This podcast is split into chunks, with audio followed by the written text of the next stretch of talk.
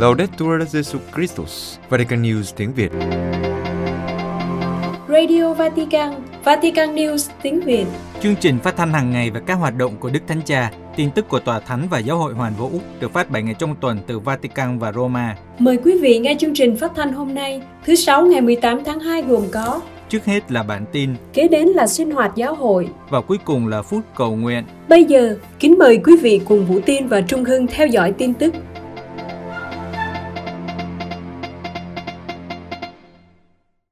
Cha tiếp các tham dự viên hội nghị chuyên đề về chức linh mục. Vatican Trong buổi gặp gỡ các tham dự viên hội nghị chuyên đề về chức linh mục vào sáng ngày 17 tháng 2, Đức Thánh Cha đã chia sẻ về bốn hình thức gần gũi mà Ngài xem như là bốn cột trụ của đời sống linh mục.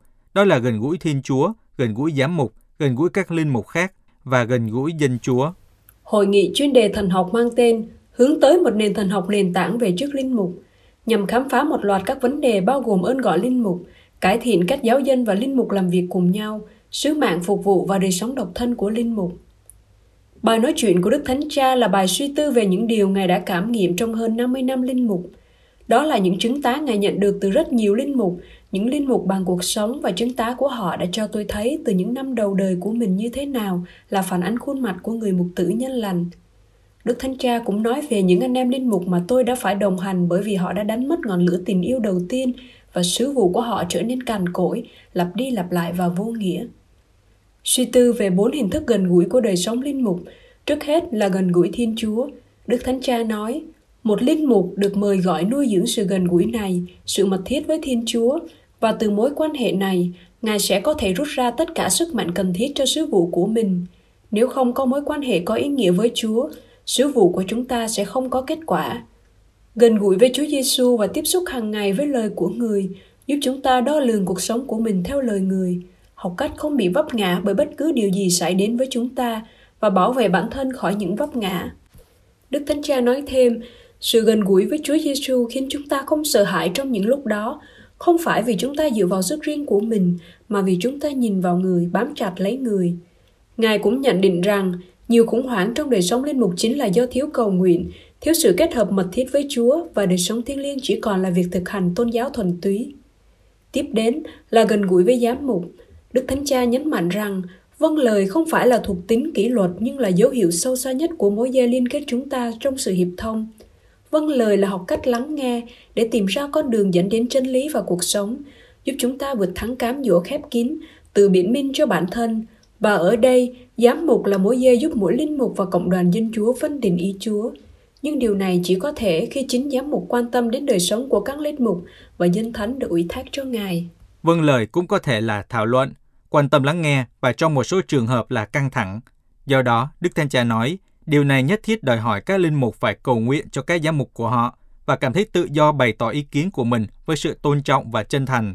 Nó cũng đòi hỏi các giám mục phải thể hiện sự khiêm tốn, khả năng lắng nghe, tự phê bình và để bản thân được giúp đỡ. Nếu chúng ta có thể duy trì mối ràng buộc này, chúng ta sẽ tiến tới một cách an toàn trên con đường của mình. Thứ ba là gần gũi các linh mục khác. Sự gần gũi huynh đệ, Đức Thánh Cha nhắc lại chương 13 của thư Thánh Phaolô gửi tín hữu Corinto, bản đồ hành trình của tình yêu. Ngài mời gọi kiên nhẫn và đừng dựng dưng với anh em linh mục khác, đừng ganh tị, đừng khoe khoang.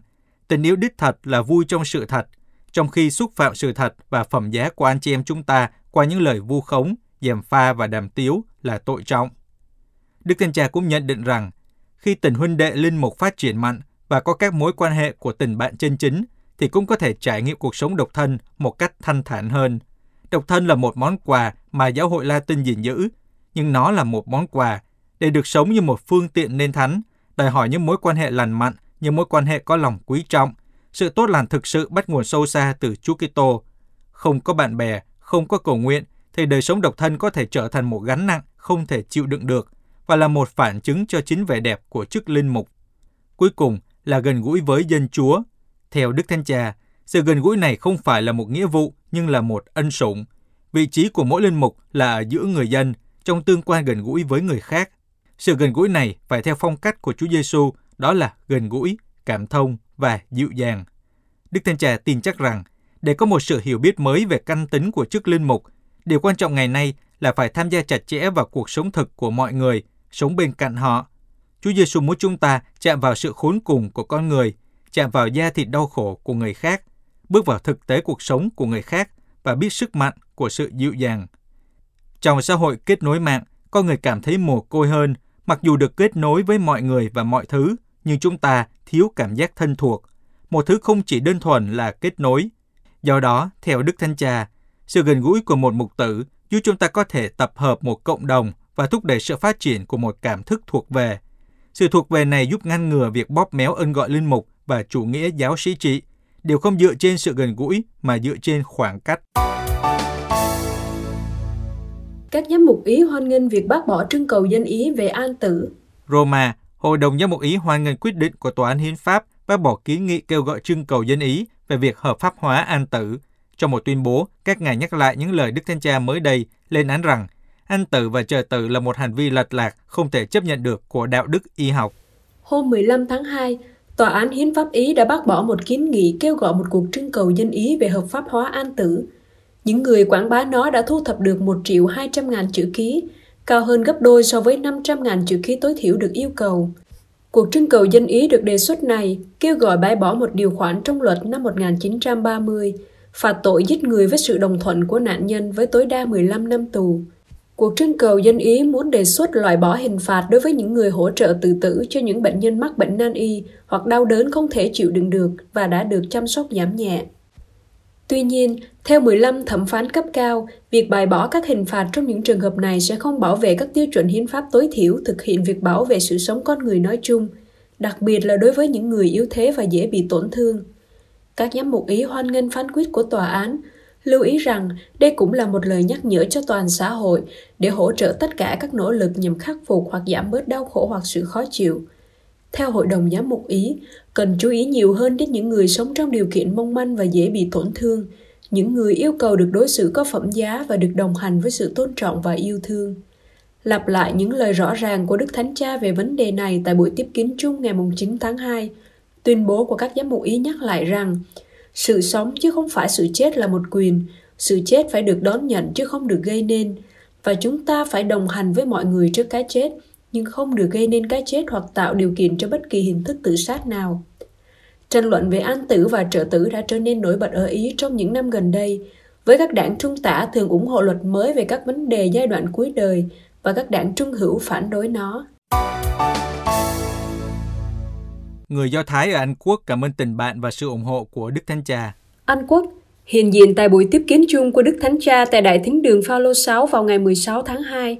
Bà Marie Van de Zin và ông Michael Vedia, chủ tịch và giám đốc điều hành của Ủy ban đại biểu người Do Thái ở Anh, đã tặng Đức Thánh Cha một món quà và bày tỏ sự cảm kích chân thành đối với công việc của Đức Thánh Cha nhằm thúc đẩy đối thoại liên tôn và chống chủ nghĩa bài Do Thái.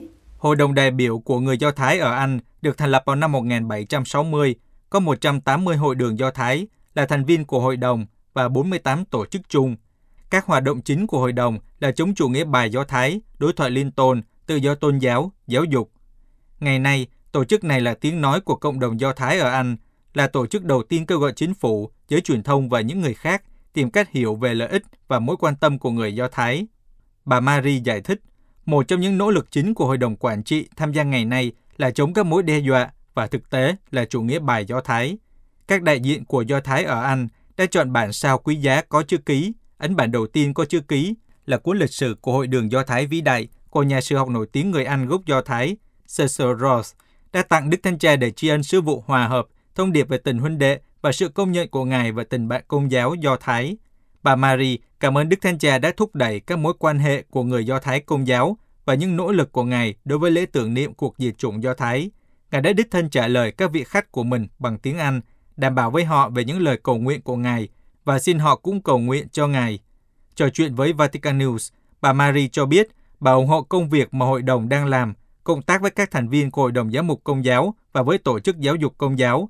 Bà cũng nhấn mạnh mối quan hệ tốt đẹp giữa cộng đồng công giáo và Do Thái và nói, chúng tôi muốn cảm ơn Đức Thánh Cha vì tất cả những gì giáo hội công giáo đã làm thông qua tuyên ngôn Nostra Aetate để cải thiện mối quan hệ của giáo hội công giáo với các tôn giáo ngoài Kitô giáo và tất cả những gì Ngài làm hôm nay, bao gồm cả công việc cho lễ tưởng niệm của cuộc diệt chủng Do Thái ở Vương quốc Anh và các nơi khác.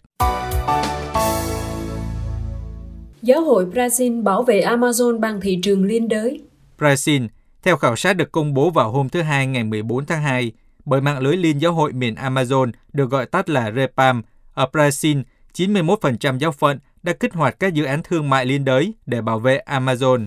Dữ liệu được thu thập từ tháng 6 đến tháng 7 năm 2021 với sự tham gia của Hội đồng khu vực Amazon thuộc Hội đồng Giám mục Brazil.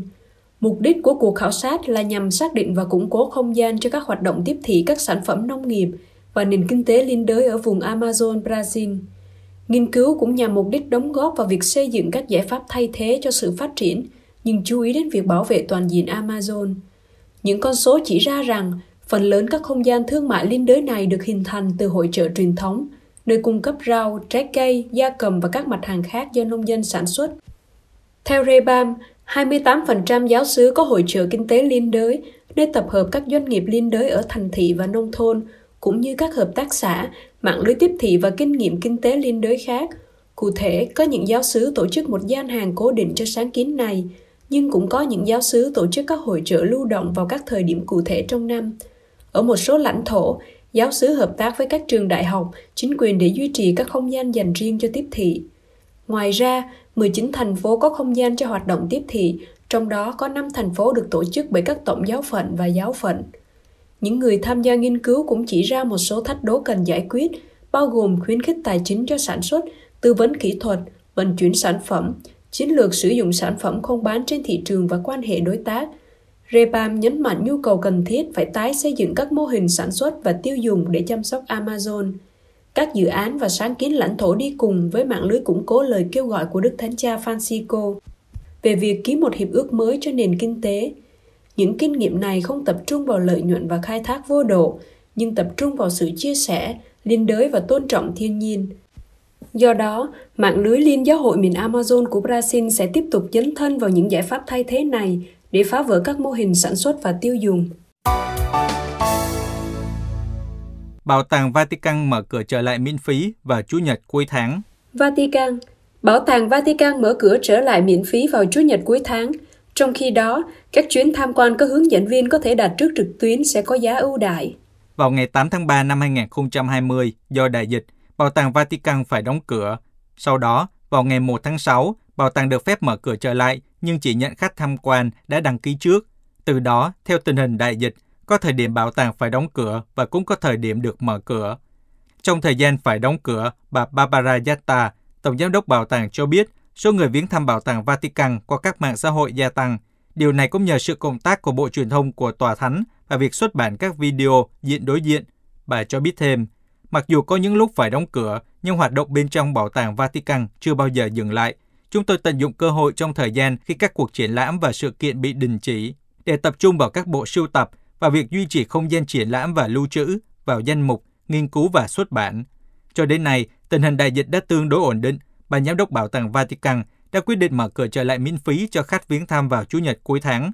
Trong dịp này, bảo tàng có mở cửa cách đặc biệt, một số nhà nguyện, phòng trưng bày đã có từ năm 1506, khi Đức Giáo hoàng Julius II quyết định thành lập một bộ sưu tập các tác phẩm điêu khắc cổ đại. Khách tham quan cũng có thể đặt trước trực tuyến chuyến tham quan có hướng dẫn viên cho cá nhân hoặc nhóm đến bảo tàng và nhà nguyện Sistine với mức giá ưu đãi, nghĩa là giảm giá vé vào cửa. Bằng cách này, mở cửa miễn phí Chủ nhật cuối tháng sẽ càng đặc biệt hơn, đáp ứng yêu cầu của công chúng, ngày càng có nhiều người quan tâm muốn biết đến bảo tàng Vatican.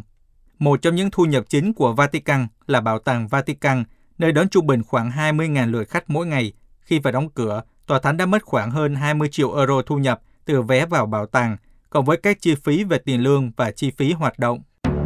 Quý vị vừa theo dõi bản tin ngày 18 tháng 2 của Vatican News tiếng Việt. Vatican News tiếng Việt Chuyên mục Sinh hoạt giáo hội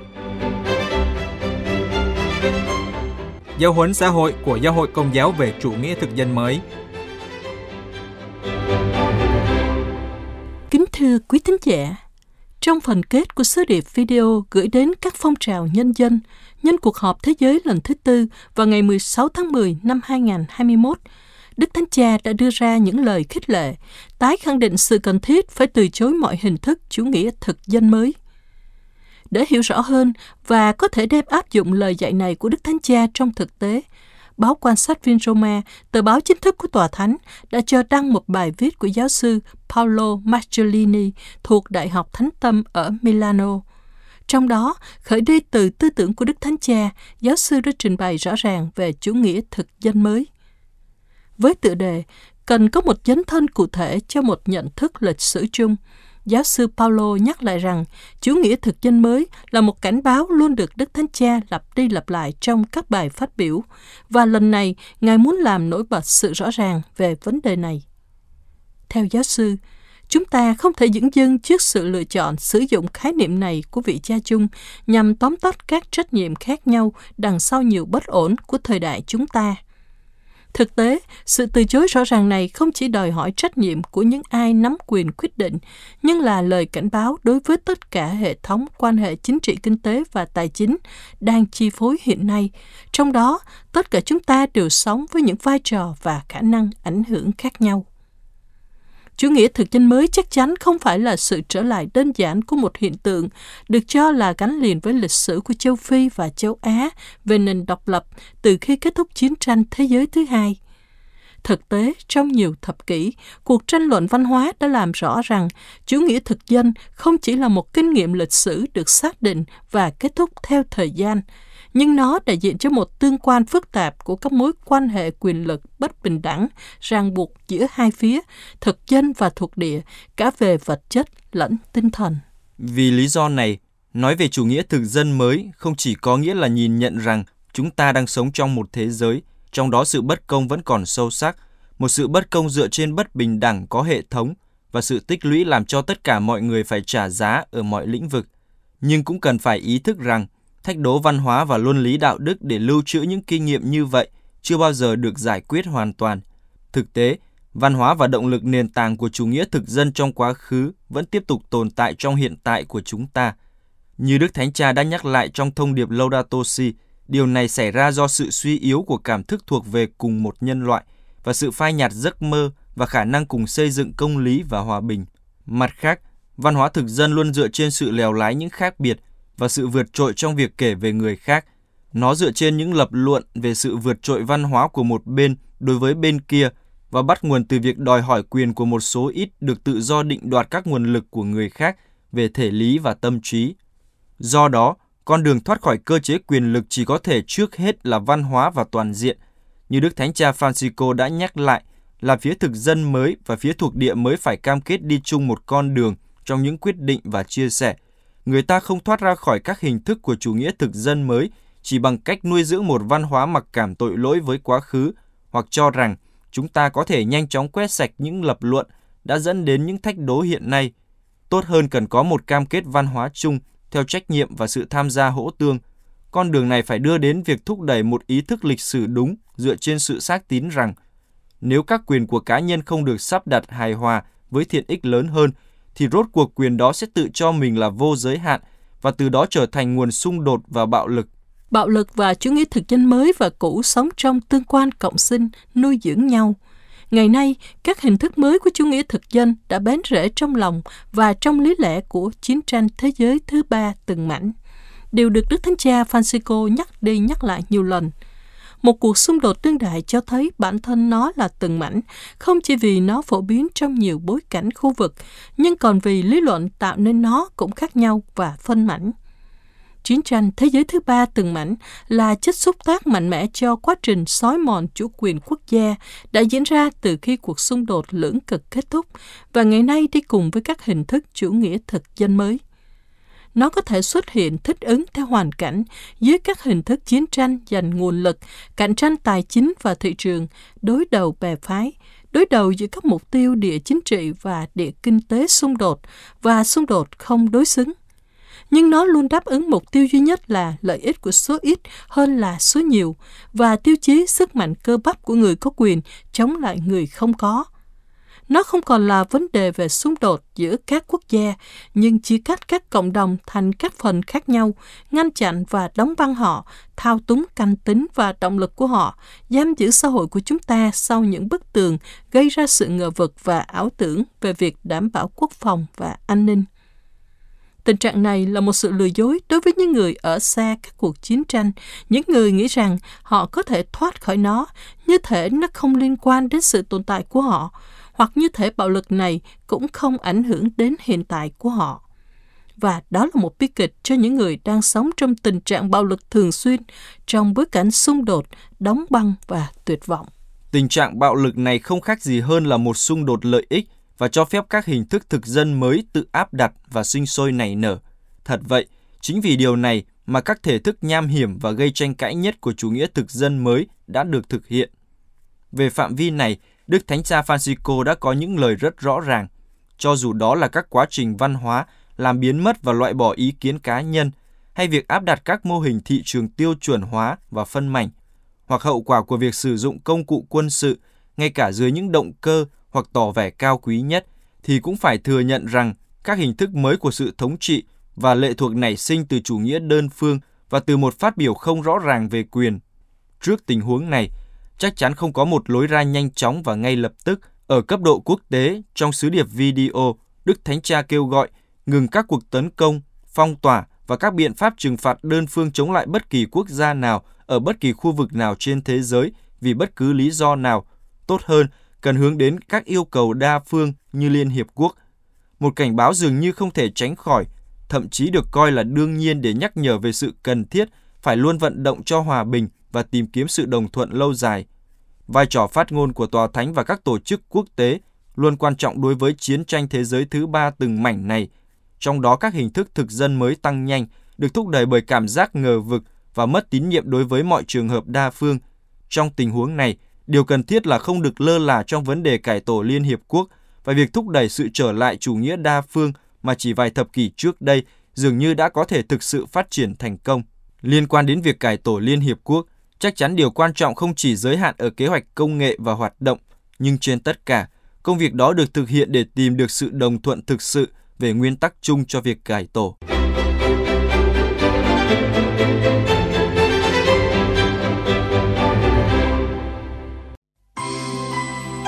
Vatican News tiếng Việt Chuyên mục Phút Cầu Nguyện Xin vượt qua khỏi những nguội lạnh khi đến với Chúa.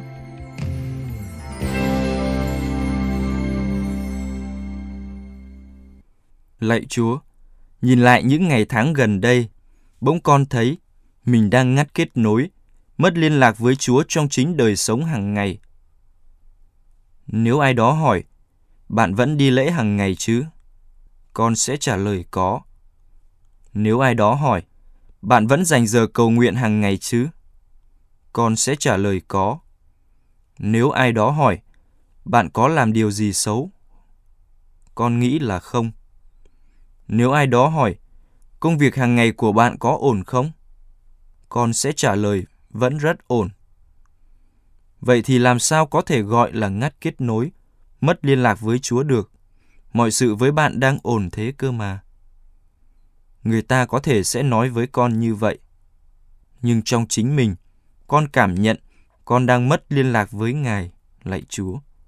Bởi những điều này nằm trong tâm hồn, đâu ai có thể thấy được ngoài chính con và Chúa.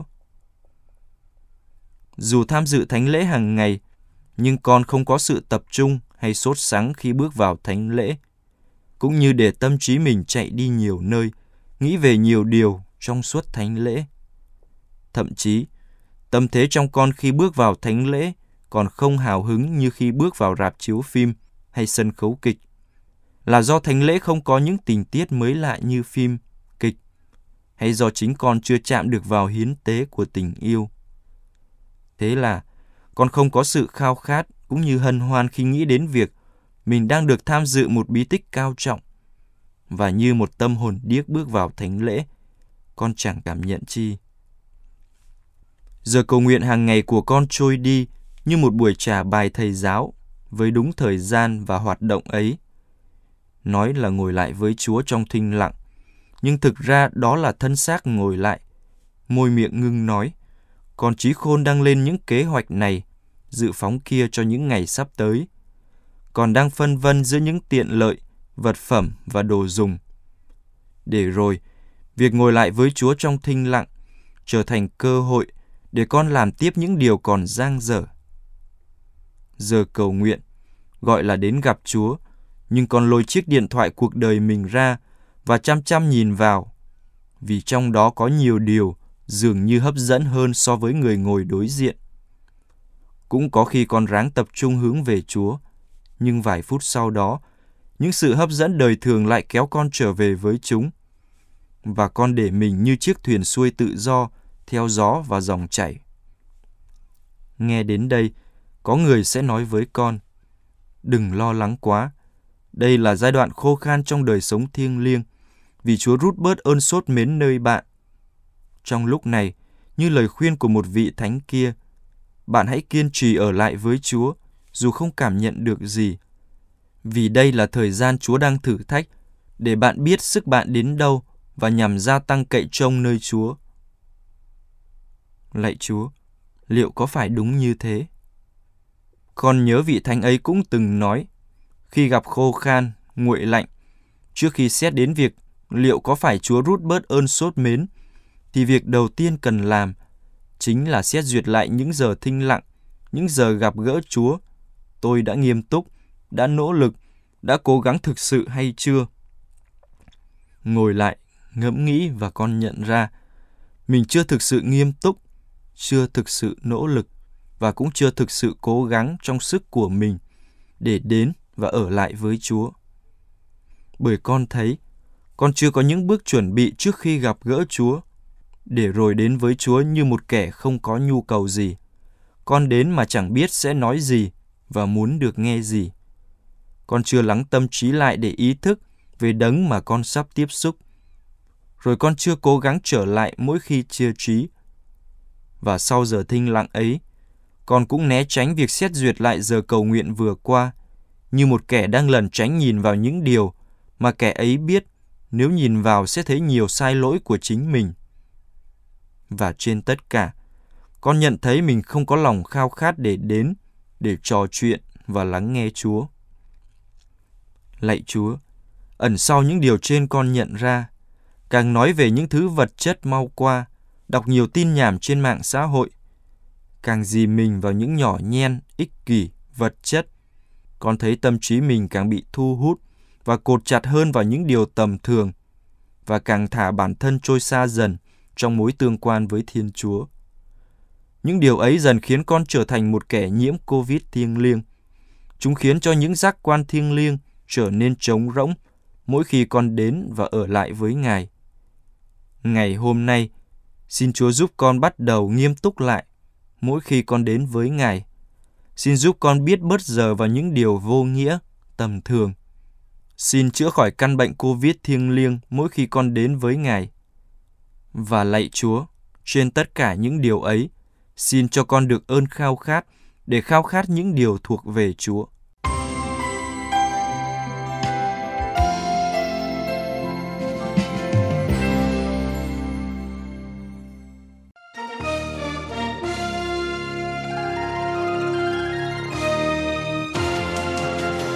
Cảm ơn quý vị đã chú ý lắng nghe chương trình Radio Vatican của Vatican News tiếng Việt.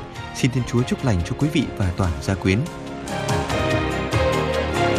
Laudetur Jesu Christus, ngợi khen Chúa Giêsu Kitô.